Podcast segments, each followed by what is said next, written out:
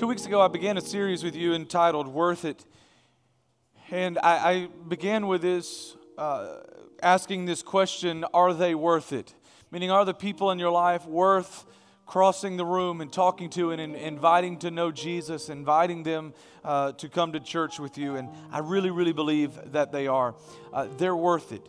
They're, they're worth the effort. They're, they're worth uh, uh, maybe a little bit of embarrassment because this is what Jesus has called us to do. Uh, he called us to be about His business while He was gone. What was His business? To seek and save the lost. Um, you know, uh, I've been just over the last two weeks had a, the opportunity to, to, speak with many people in, in, this in both campuses who really got a hold of the message and have been going out and doing the work of the Lord. I talked to one man who uh, just decided he was going to step out and, and begin to share uh, his faith with others. He was sitting in the grocery store a couple days after, uh, maybe Tuesday or Wednesday or so.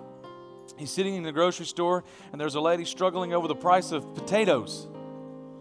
So he said to her, Can I help you? And he, so he gets involved helping her, and he could just tell she was having a bad day. So he just started, next thing you know, right over the potatoes, she's telling him all these things that are going on in her life. And so he, he just said, Well, I guess this is the opportunity Pastor Randy was telling me about. So he, uh, he asked her, Do you know Jesus? And she said, No. And right there, he led her to the Lord right there over the potatoes in the grocery store with everybody watching.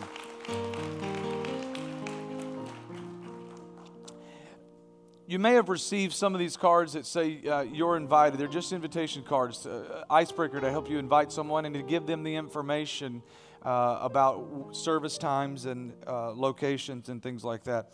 Uh, we have some more of these available at, at the doors on your way out.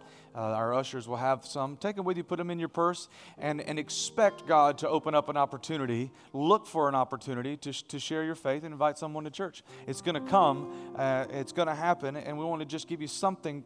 You can write your name on the back so they know who invited you, and maybe when they get here, they'll look for you, and you can tell someone next to you to move over. I've got friends here today. We also are giving some invitation cards to your kids today. They'll be passing these out. And uh, all they've got to do is write their name on it and who they're inviting on the back. And when their friends come on Easter Sunday, there's going to be a big uh, drawing and a big giveaway.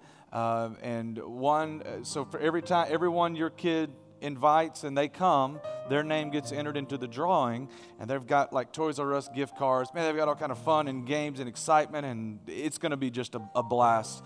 Uh, uh, they were talking about it this week. It's going to be so much fun. Our kids are going to want to be a part of. So you can take some of these as well for your kids. Let them uh, invite their friends to be a really good time. Uh, next Sunday, um, the question that we'll be asking is Are our kids worth it? Are they worth it? Um, we've been so blessed. We've been working so hard for a number of years now, and, and, we've been so blessed, and we finally have this beautiful sanctuary. But our kids in, in all of our campuses, our children's facilities have needed upgrading and needed to be brought up to the level of excellence that you and I enjoy every Sunday. Uh, I, I, believe our kids are worth it. And, I, and we're gonna, so we're going to have a children's production next week. And then I'm going to share with you the vision that we have, some things that we want to do. And I'm going to ask you to pray with me about getting involved in a campaign to upgrade all of our facilities for our children's facilities and get them uh, on the cutting edge of uh, so that we can minister Jesus to them most effectively. I'm, I'm convinced that they're worth it. I'm convinced that your kids are worth it. So that's next Sunday morning. We'll be having a children's production they're working on. It's going to be a really good time. And then I'll be sharing a vision with you. Grab your Bibles with me, if you will. Turn to Exodus chapter 3. We're going to read verses 1 through 5, then we'll skip down to verse 10. I'm reading this morning from the English Standard Version.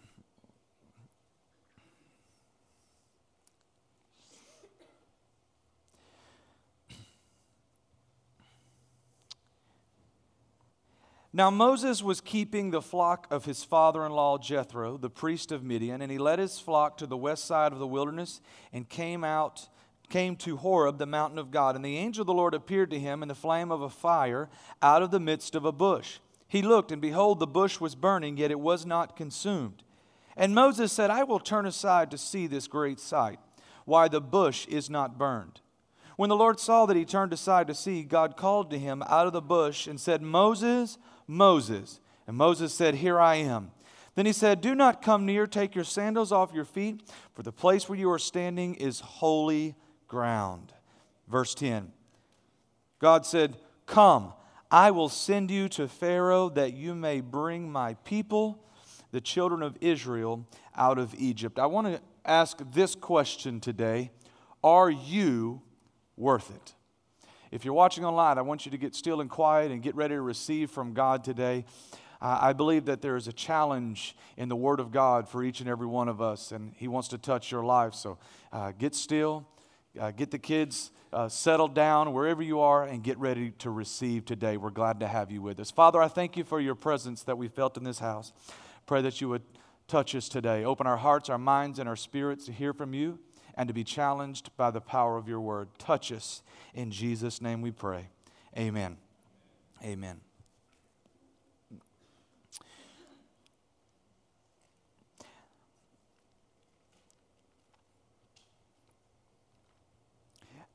As a parent, I often find that my kids and my family run my life.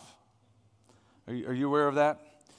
Um, my, my kids drive me to get up and go to work, and you know, I, I, my, my daughter, you, you hear me talk about all the time. Uh, she's a softball player. As a matter of fact, we're playing our first tournament this weekend, and we're, we play in the semifinal game this afternoon.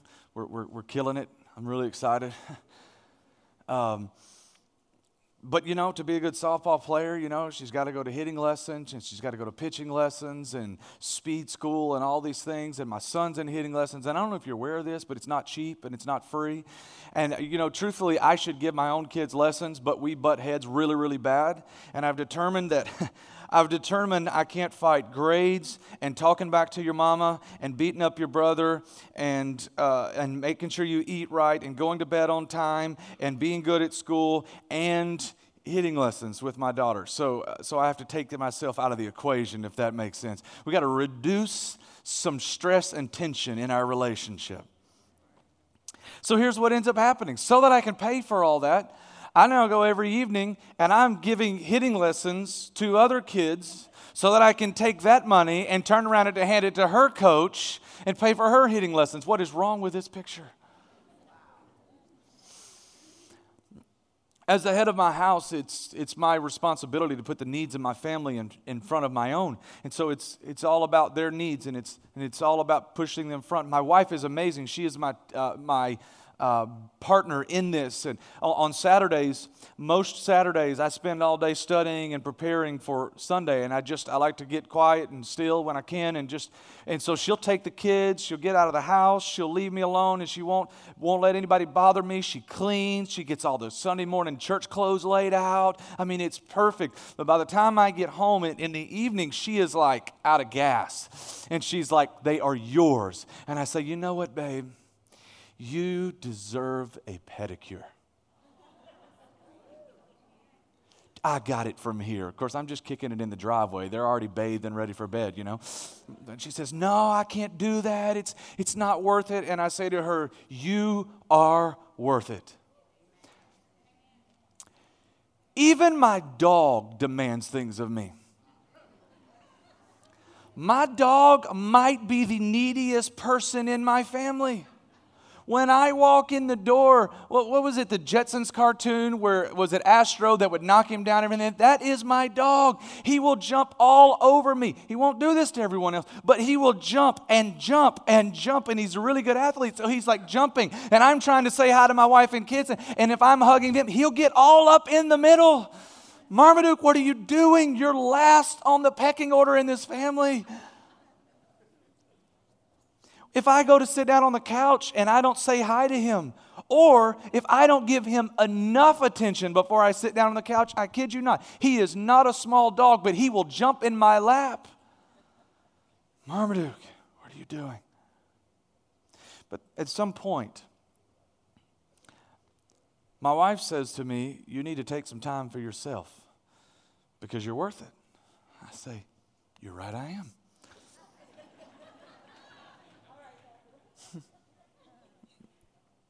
At some point, we, we, we can get to looking here and looking there and, and living life, but we have to ask, Am I worth it? There is a law that you may have studied in school. It's called, it's Newton's first law of motion. I'm going to try to demonstrate it to you today. But it says this, uh, Pastor Brennan, if you'll help me. It says this objects, uh, an object at rest stays at rest, and an object in motion will stay in motion unless acted upon by an outside force. Translation is this Objects tend to keep on doing whatever it is that they're doing unless an unbalanced or an outside force causes change. They'll keep going. So, for instance, uh, all objects, uh, go over there for me if you will. All objects resist change uh, in their current state. Uh, obviously, I'm a baseball softball fan, so we're going to use this as an illustration today. This ball, this is my daughter's game ball. I stole it from her. She got it for pitching really well yesterday. Don't tell her. Um, this ball, when at rest, wants to stay at rest. It does not want to move. It wants to stay here until I give it, cause an outside force to act upon it. When I put it in motion, it wants to stay in motion until acted upon by an outside source. Let's see if I can not hurt myself. that was nice. so it will stay in my hand until I cause a force and release it uh, and get it in motion. Now, the second thing about this is if I were to throw this ball in space, how many of you know I could throw the ball a long way? There are no forces acting upon it to cause it to stop. But since I'm not in space and I'm not Buzz Lightyear, I have to throw the ball against the forces on this earth. Forces like gravity that are wanting to resist against it and cause it to go to the ground. If you watch the arc on our throws, we're not throwing it very hard, but you'll see them going towards the ground. Why? Because there are forces causing it to drop or stop. So an object wants to stay in the state that it's in. If it's still, it wants to stay still until something causes it to move forward. If it's moving forward, something is going to be, it wants to move forward, but things are working against it to cause it to stop. Our life function this, functions the same way. If we get caught up in a balanced state, a still state, just hanging out, just living life, just existing, just going to work every day, doing our best to be a good parent, a good husband, a good wife, a good friend, but not really doing anything in our life. Nothing is causing momentum, nothing is moving forward. It's, it's just, uh, we're just being. Our life will stay still. And you'll look up a year, two years, three years, 10 years down the road, and you say, Where did the time go? It went where you were sitting still.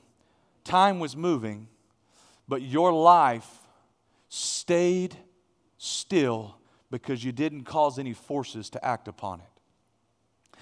Sometimes we get going and we get our life moving forward and we're, and we're pushing and we're driving, but there are so many things working against us, so many forces working against us.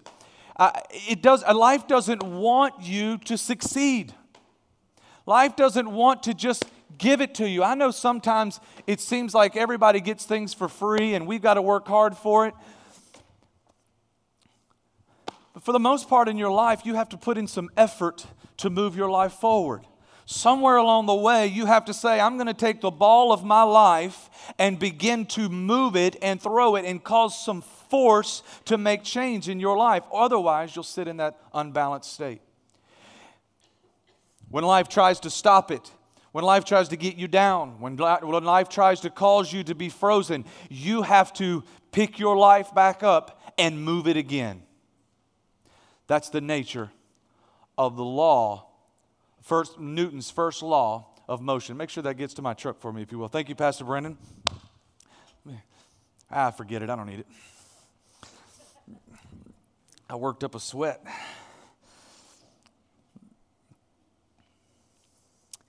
You know, it's just easier to let our marriage be than it is to work on it to make it better. It's just easier to come from home from work and sit in the front of the TV than it is to go to school online so you can further your education and advance your career. It's easier to sit back with a million excuses of why we can't do something and it wouldn't work than to actually fulfill the will of God in your life. I am absolutely amazed at something. I don't know if you heard about this, but Warren Buffett did a deal where if you filled out a perfect bracket for the NCAA basketball tournament, he would give you $1 billion and he opened it up to 15 million Americans. Now, I realize that the odds of most Americans were like 1 in 9 quintillion, but there's still a chance. He couldn't even get 15 million Americans to fill out a bracket. Who cares if you know anything about basketball? He couldn't get 15 million Americans to fill out a bracket, and you had a chance at a billion dollars. Now, 95% of us went out with the first game because we all picked Ohio State and they got beat uh, or Syracuse, was it Syracuse? Uh, whoever, no, no, I can't remember. Ohio State. Somebody lost the first game. And, and we all went out except for the 4% of the country that were from that school that won. They went out the next game because they lost. But here's the point it's so much easier just to stay at rest than to give the effort to move your life forward. Are you worth the energy? Are you worth moving beyond the resistant forces in your life to see what God would do for you. He, he has a great plan. For I know the plans I have for you plans to prosper you and not to harm you, plans to give you a hope and a future. God has a plan, but you have to get a force going. You have to get up and do something to accomplish that plan and that will in your life. God, God steps down out of heaven and he, he causes this bush to catch on fire, but it's not being consumed. And Moses is walking through the desert and he sees this happening. And it gets his attention and he looks over there and he says, Wow, what's going on? So he walks up closer to get a closer look. And when he got closer, God speaks and God calls him and he, and he gives him this great command. He says, My people in Egypt they're in slavery, they're in bondage, and I want to set them free. And I want to send you. This is appalling for Moses. Moses has been in the desert for 40 years. He's been, uh, he's been shepherding. He's been uh, hiding out. He's, he's been doing all these things, but now he has to ask this question of himself Am I worth putting in the effort to do the will of God in the world? God says, I want you to be a redeemer, a deliverer, a, a, a leader of my people. And Moses has to ask this question Is it worth it? Am I worth it? How did he get to the desert? He got to the desert because Moses had killed a man and was found out. And so he ran for his life. Pharaoh wanted to kill him. His people were rejecting him. The Hebrews were rejecting him. Pharaoh wanted to kill him, and so he ran for his life and he made his way out into the desert. While in the desert, he's sitting by a pool or a or watering hole, and some ladies are there. Jethro's daughters are there uh, getting water. The shepherds come up to try to run them off of their watering hole, and Moses intervenes. In the process of that, he goes back home, ends up marrying Zipporah, one of the girls at the, at the watering hole that day, Jethro's daughter, and he stays out there for 40 years in the desert, just doing things that he was never called and never created and never trained to do. All because of a mistake. This mistake began to define him. He couldn't move beyond his past. He couldn't move beyond what he had done. He couldn't move beyond uh, the, the mistakes that he had made, and they were defining him. It determined where he lived. It determined what he did for an old living, uh, for a living. He couldn't go back to his old life, to his old friends, to his family. He couldn't move on because he couldn't forgive himself. Our past will define us if we refuse to forgive. When we refuse to forgive others for what they've done to us, and more importantly for today's service, when we refuse to forgive ourselves for the mistakes that we've made. Are you worth it? Are you worth forgiving yourself? Now I know that there are some people in the room today because I know I know some people like this that will make a mistake and feel zero remorse for it. Do you know anybody like that? I'm not one of them. I'm not one of them. Uh, I, was, I was the one in, in, in school that always lost in fights because I would hit you one time and then go to check on you, see if you were okay.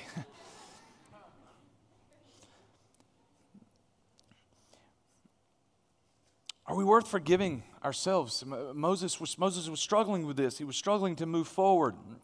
Uh, in 2 Corinthians chapter 5, verse 17 says, The old has passed away, behold, the new has come. If anyone is in Christ, he is a new creation. Here's the thing you have to understand when you came to Christ, the old was passed away. Jesus died on the cross to forgive you. Have you been willing to forgive yourself?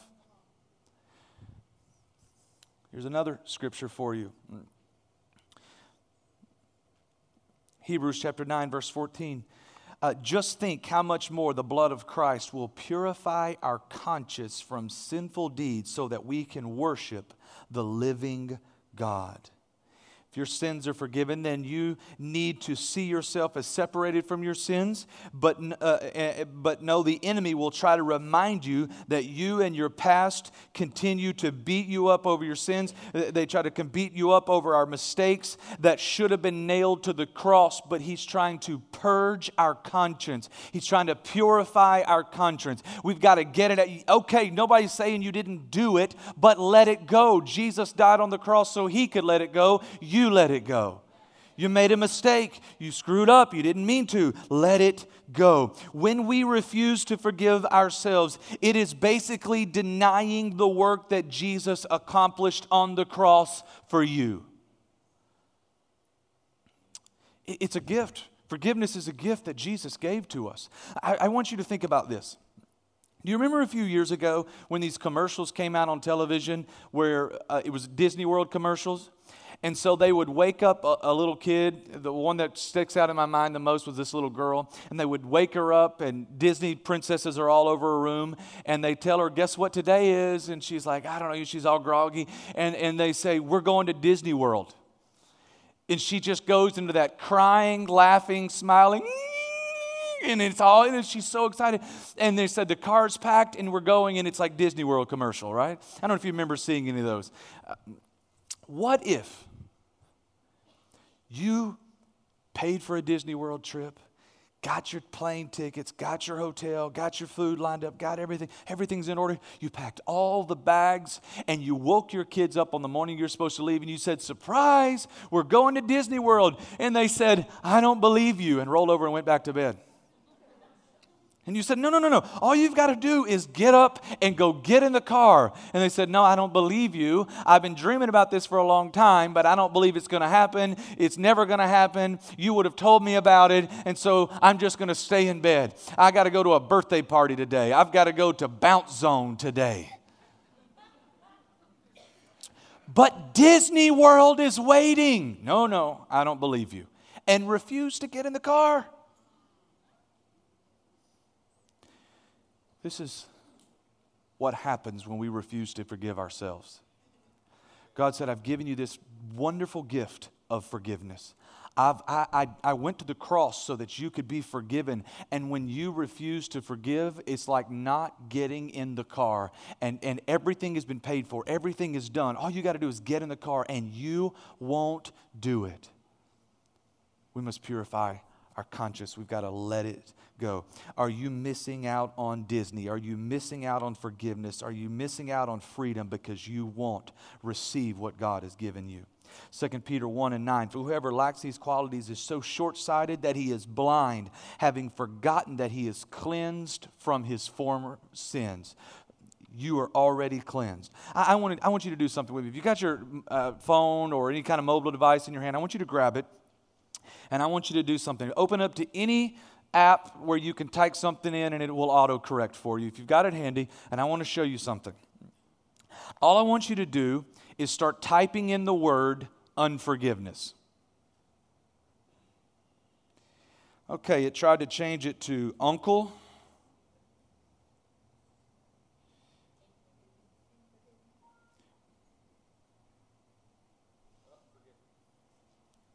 Hold on, let me try it again here. Uh, there's UHF. No, that's not it.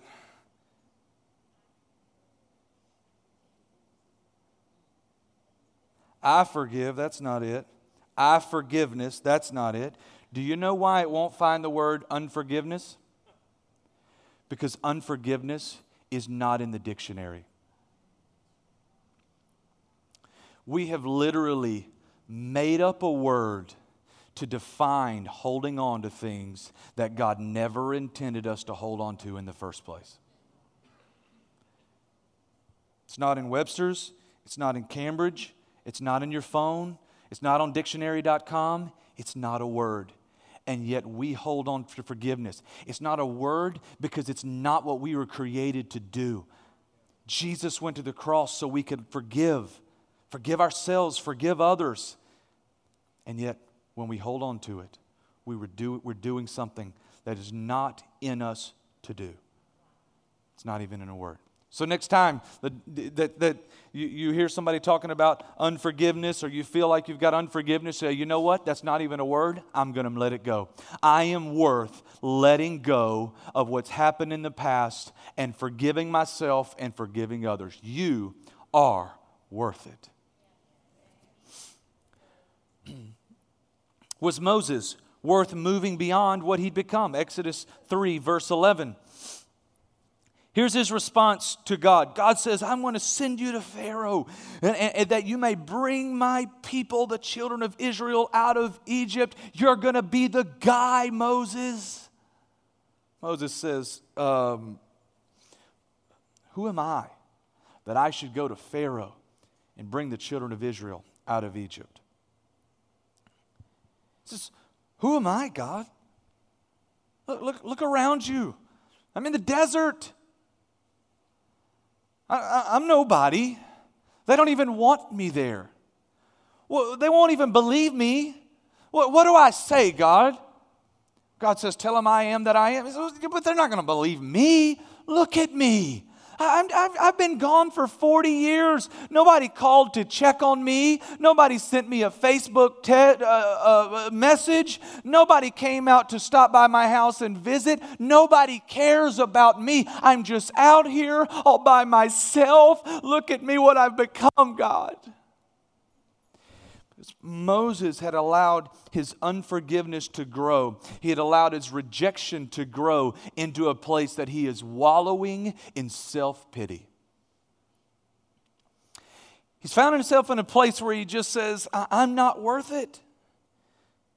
He, he says to God, Who am I? I'll tell you who Moses is. Moses was a young man that was supposed to have been killed but he was rescued by the daughter of Pharaoh, allowed to grow up in the, the palace. Now, understand, all of his friends are in slavery. He's growing up with everything. They have nothing. They are being beaten and driven by harsh taskmasters. And yet he is growing up as an Egyptian prince. He's got it all. He's got the best schools, the best training, the best everything. He's eating the best food that the country has. And this is not just a little, a little broken down third world country. This is one of the largest empires in the known world of the day. And he is being raised as a grandson of Pharaoh, who, by the way, was thought of as a god. He is way up in the kingdom. And here he is saying to God, Who am I? God said, I'll tell you who you are. You're the guy who I plucked out of the river and put in a place that you could be trained, that you could be taught by the best in the world on how to lead a people. You're the perfect guy. The Egyptians knew how to lead, and they taught Moses how.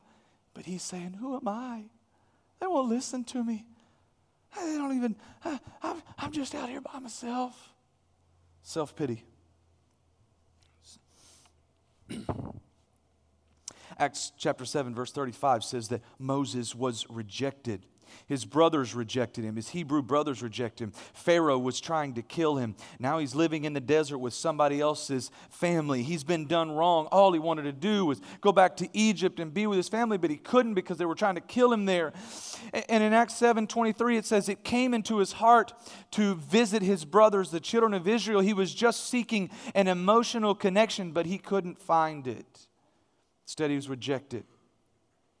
He's now in the desert giving excuses to God. 40 years have passed, and he's become someone that he was never supposed to be. Do you know what the opposite of confidence and worth is? It's self pity, excess love for oneself. It put, it's putting oneself higher than God or others. Moses is full of self pity derived from a lifetime of rejections and failures. Self pity is when we turn inwards and, and it blocks our ability to connect with God and with others. Why do we feel self pity? Because it's an attempt to seek emotional intimacy with others by evoking their feelings of compassion. It is the result of disappointment over the unmet expectation, resulting in a feel of, feeling of sorrow or loss. You might have heard in words like, if only they had. It is the result of rejection. It is the result of a fear of others or a circumstance. It is the result of a feeling that a situation or a circumstance is punishment from God for a sin. It is a means of punishing oneself out of shame or guilt. How do you recognize self pity in your own life?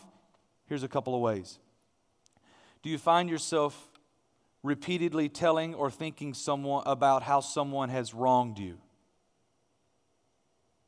Do you find yourself asking questions, why did this happen to me? My younger sister Hannah, who's a pastor now in, in Sugarland with my parents and worship leader and doing a great job. Um, we were at academy one day and she was about four years old and she was playing in the weight she wasn't supposed to and she reached over grabbed one and dropped it on her toe broke her toe right in the middle of academy and i don't know if you know this about the women in my family but there's a lot of drama in this situation screaming, crying, putting her in the car. And she says, I think she was about four, right here. She says, Why didn't this happen to Bubby or Sissy? Why does this always happen to me? Why? I, I, um, how do you recognize it? Do you have do you have feelings of unfairness? Do you find yourself saying it's just not fair?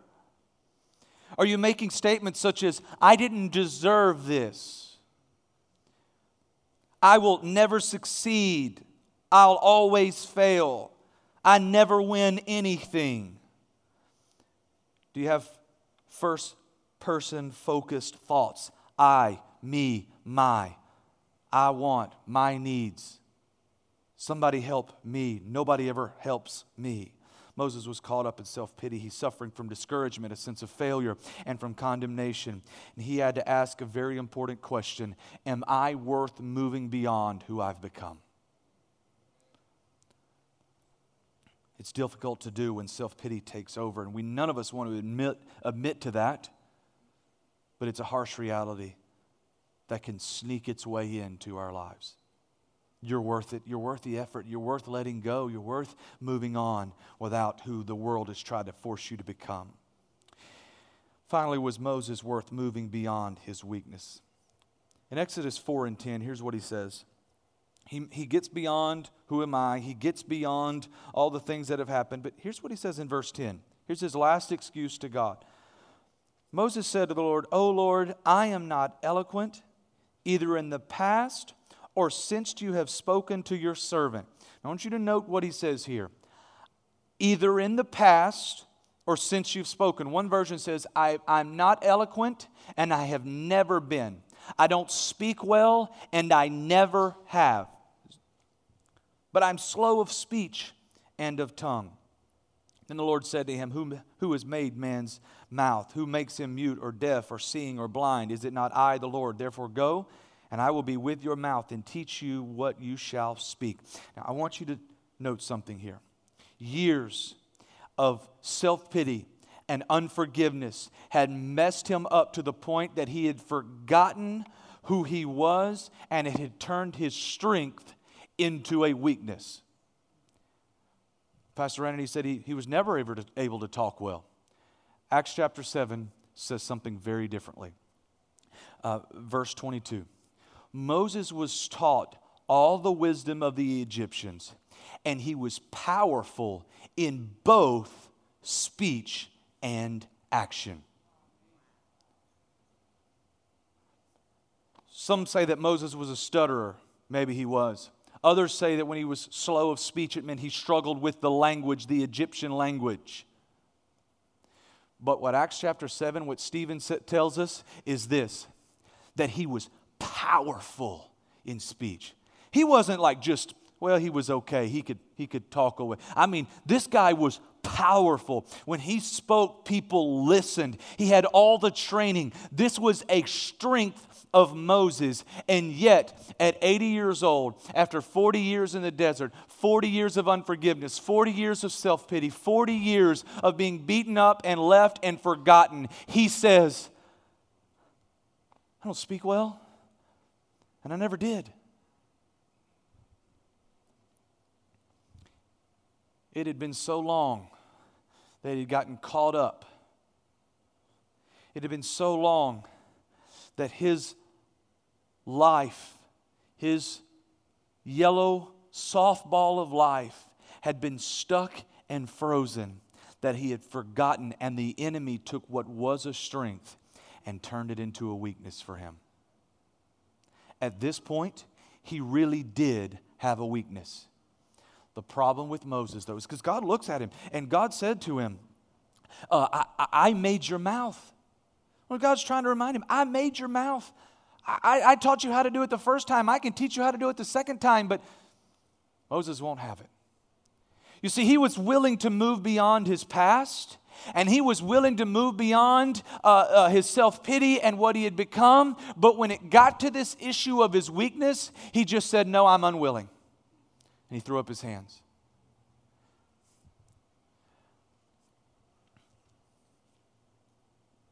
What the enemy wants to do is he wants to lie to you and deceive you and get you all twisted and turned. You say, Well, Pastor Rennan, I used to be somebody that was full of joy and full of peace, I, I, but, but now I'm, I'm just upset all the time and I'm down. And when I used to walk into a room, everybody's face lit up. I was the life of the party, and now nobody even invites me to the party because I'm a downer. I, I'm a Debbie Downer. Everybody needs a, every party needs a pooper, and that's why they don't ever invite me. I'm the party pooper. It, and, and what was a strength became a weakness. It was life and forces pushing us down.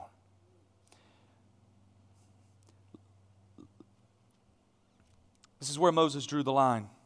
He said, it, it, It's not worth it to move beyond my weakness. It, it's not worth it. I'm not willing to go that far. So God told him, I'll tell you what, Aaron will speak for you. Aaron was not God's plan. God didn't cause Aaron to go to the house of Pharaoh and to be trained and be taught how to be powerful in speech, to be taught how to lead a massive group of people. Moses did, but Moses said no. He said, I'm not worth it. It's not worth it to, to, to do it. Here's the problem Aaron would later build a golden calf for the people. And he would say to Moses, when Moses came back down the angry and God was down the mountain, God was angry and Moses was angry. And, Aaron said, I, I just threw the gold in and out popped this golden calf. Later, Aaron's sons would, would be blasphemous against God because they would offer impure offerings. And then one day, Aaron led a mutiny against Moses. God has a backup plan for you, but it's not his first choice. And the backup plan may cause you some problems. So when God comes to you and says, I want you to move your life forward, I want you to do some things for me. I want you to do this. I want you to, I want you to be a better husband. I want you to be a better wife. I, I, I want you to uh, get an education. I, I, want you to work hard and show yourself approved, and I'm going to pour out blessings upon you. I, I want you to, don't say, no, Lord, give it to somebody else. I'm not worth it. No, God says you're worth it. You're worth it. God knew who Moses was. He knew the mistakes of his life. He knew his past, and yet God said, You're worth it. Don't let unforgiveness convince you that you're not worth it. Don't let self pity convince you just to stay still, but move your life. Make change. For I know the plans I have for you plans to prosper you, not to harm you, plans to give you a hope and a future. Don't let your God's backup plan cause you future problems. Don't let your st- mistakes render you worthless. Don't let your past render you worthless. Don't let who you've become render you worthless. God knew Moses and called him anyway. God knows you. He knows everything about you. He was there when you did it right, and He was there when you did it wrong. He knows, and yet He called you anyway. You're worth the effort the life you've imagined, the life God has promised, the, the, the dreams, uh, they're attainable, the goals, they're reachable. It can all happen for you, but you've got to put some things into motion. An object at rest, uh, an object in the desert, an object stuck in life, a person stuck will tend to stay stuck until they put some motion, they put some effort, they put some tension to move things forward. Person stuck in unforgiveness tends to stay there. A person stuck in self pity tends to stay there. A person with a weakness tends to keep that weakness. But you can be the outside force in your own life. God wants to help you. He said, I can do all things through Christ who strengthens me. You can do all things through Christ who strengthens you. You are worth it. You're worth it because God says you are. Jesus said on two different occasions, Do you know how valuable you are? If God takes care of the sparrows and you're even more valuable than, than them, don't you know He'll take care of you? Acts chapter 7, verse 35, and I'm closing. This Moses, whom they rejected, saying, Who made you a ruler and a judge? This man God sent as both ruler and redeemer by the hand of the angel who appeared to him in the bush. This man led them out, performing wonders and signs in Egypt and at the Red Sea and in the wilderness for 40 years. Despite what had been happening in his life, Moses decided, I'm worth it. And he did what God called him to do. He led them out. I want to speak to you in your life, and I want you to know you're worth it. You're worth it.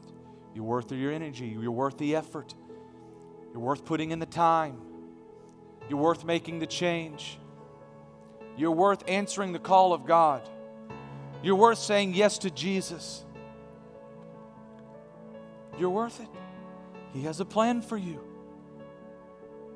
But don't allow your life to get stuck.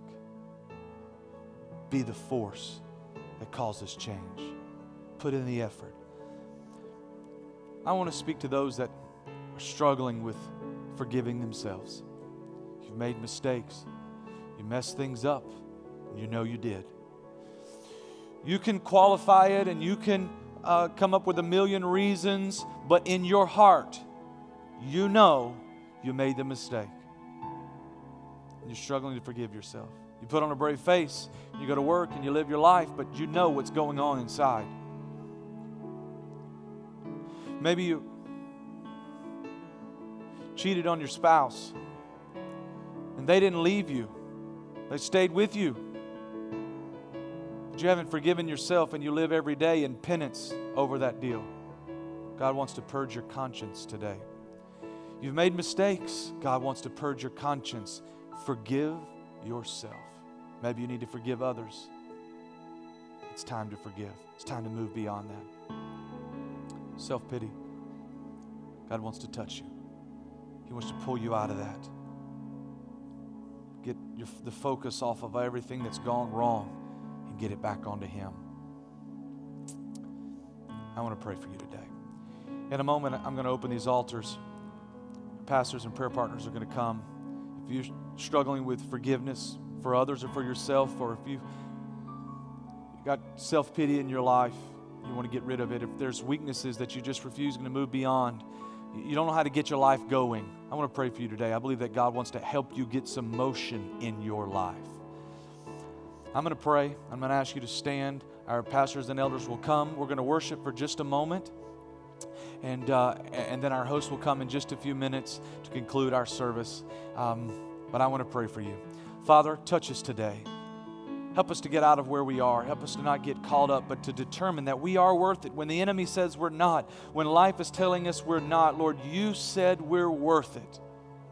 You want to touch us. You want to heal us. You want to be with us. I thank you for it in the name of Jesus. Father, give us the courage to move out, to step out, to say yes to you, to say yes to the future that you've called us to.